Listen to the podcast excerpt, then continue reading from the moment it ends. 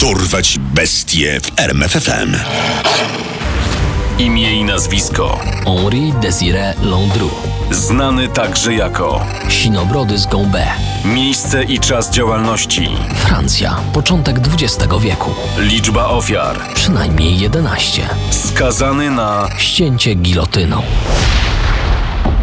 Francja na przełomie XIX i XX wieku była prawdziwym rajem dla drobnych oszustów, kanciarzy i wszelkiej maści łajdaków. Policja miała pełne ręce roboty, a mimo tego większości przestępców przez długie lata udawało się jej unikać. Tak też było z Henrim Landru, który zaczynał jako zwykły oszust, ale skończył jako groźny seryjny morderca. Henri Désiré Landru urodził się w 1869 roku w Paryżu. Był synem robotników, palacza z pobliskiej huty i praczki. Rodzice, zagorzali katolicy, byli dumni ze swojego syna, który od najmłodszych lat wykazywał zainteresowanie religią. Uczęszczał do katolickiej szkoły na Ile Saint-Louis i przez wiele lat służył jako ministrant w kościele, do którego uczęszczali jego rodzice. Z czasem został nawet subdiakonem. Tam właśnie podczas jednej z mszy zauważyła go jego przyszła żona, Marie Catherine.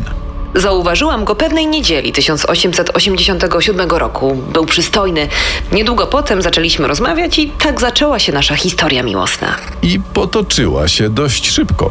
Ich pierwsze dziecko urodziło się w 1891 roku, jeszcze zanim zdążyli wziąć ślub. W tym samym czasie Londru rozpoczął trzyletnią obowiązkową służbę wojskową w Saint-Quentin, miasteczku na północy Francji. Dowódcy polubili go i szybko ze zwykłego szeregowego stał się kwatermistrzem. Po trzech latach wrócił do Paryża i poślubił Marie Catherine. Niedługo później urodziły się ich kolejne dzieci: syn Maurice, córka Suzanne i syn Charles.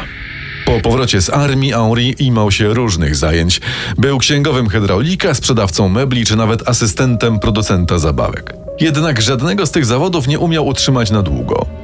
Domem zajmowała się głównie Marie Catherine, pracująca jako praczka. Mimo tego w późniejszych wywiadach twierdziła ona, że początki ich małżeństwa były niemal idealne. W tamtych czasach Henri był przykładnym mężem. Oglądał się czasem za spódniczkami, ale który facet tego nie robi? Landru co prawda nie umiał utrzymać pracy, ale miał ambicje. Chciał zostać kolejnym wielkim wynalazcą i to od tego zaczęła się jego przestępcza kariera. W 1898 roku zbudował prototyp motocykla, który nazwał The Landru. Następnie wykorzystując go, zaczął namawiać bogatszych mieszczan do inwestycji w jego biznes.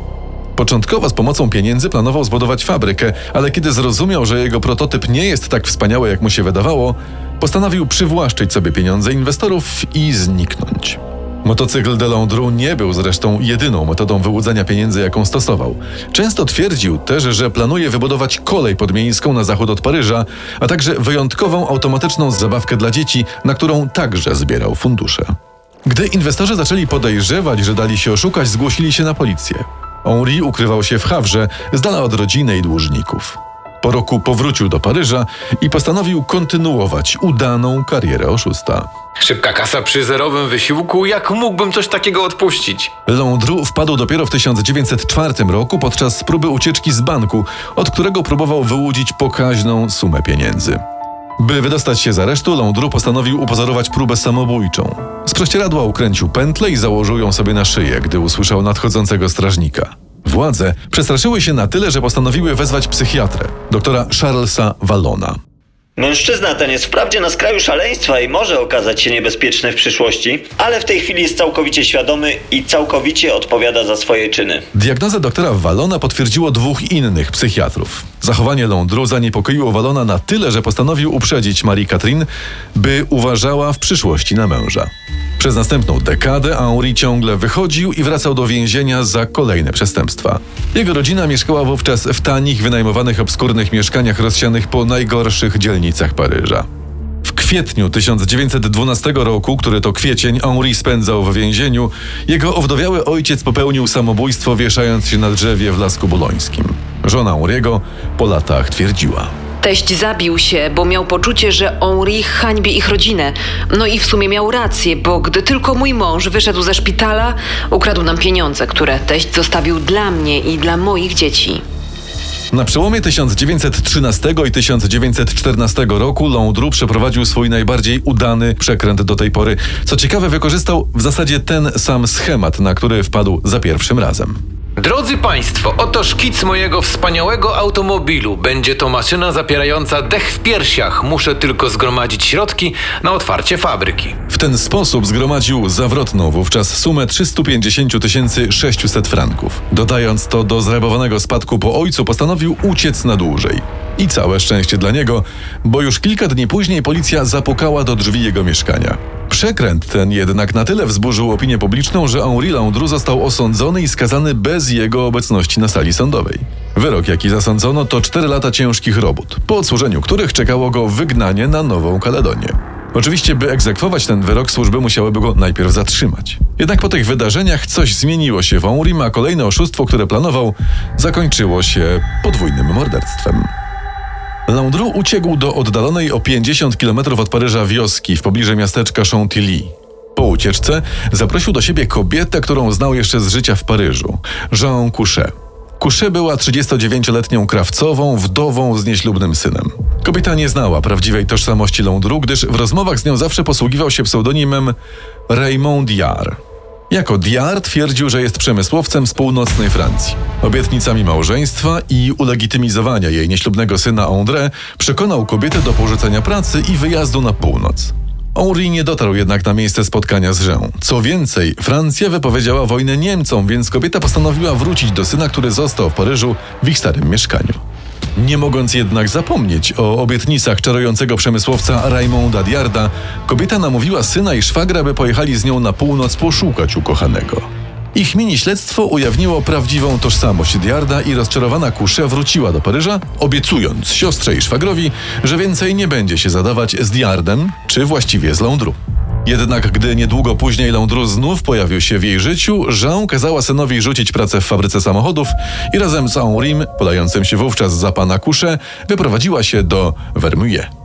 Święta do przyjaciółki pani Kusze dotarł list, w którym ta przeczytała. Ze względu na niekorzystne warunki pogodowe, twoje odwiedziny w moim nowym domu muszą poczekać. André z kolei napisał dwa listy. Jeden do wuja, drugi do przyjaciela. W obu informował, że wreszcie pozytywnie rozpatrzono jego prośbę o włączenie w służbę wojskową i niebawem rusza na front. Po tych listach słuch po nich zaginął. Możliwe, że już wtedy nie żyli, a listy sfałszował Landru. Po tym incydencie rozkochiwanie w sobie kobiet, mordowanie ich i kradzież ich majątków stała się głównym zajęciem Amouriego Landru. Często do zwabienia łatwych celów wykorzystywał ogłoszenia matrymonialne w gazetach. Znamy dziewięć z jego późniejszych ofiar, ale jest możliwe, że było ich znacznie więcej. W jaki sposób morderca z tak bogatą kryminalną przeszłością był w stanie tak długo unikać wymiaru sprawiedliwości? Powodów było kilka, ale najważniejszym z nich była wojna. Większość policjantów została wcielona do armii i pojechała na front. Tymczasem w miastach i miasteczkach Francji została garstka często wiekowych żandarmów, którzy nie byli w stanie poradzić sobie z ogromną ilością przestępstw i nawet jeżeli wpadali na trop Landru, często byli zmuszeni odpuścić pościg. Drugim powodem, który ułatwiał Henriemu mordercze eskapady, była jego rodzina. Żona i dzieci często znali miejsca pobytu Landru i wiedzieli, że jest przestępcą, a mimo tego nie wydali go policji. Prawdopodobnie najwięcej wiedział najmłodszy syn Charles, który często pomagał ojcu w wynoszeniu cennych przedmiotów z domów i mieszkań ofiar. Ojciec prosił mnie o pomoc, więc mu pomagałem. Poza tym była z tego kasa, a w trakcie wojny nie było o nią łatwo. Kilka razy pomagałem mu też w pracach ogrodniczych u jakichś ludzi.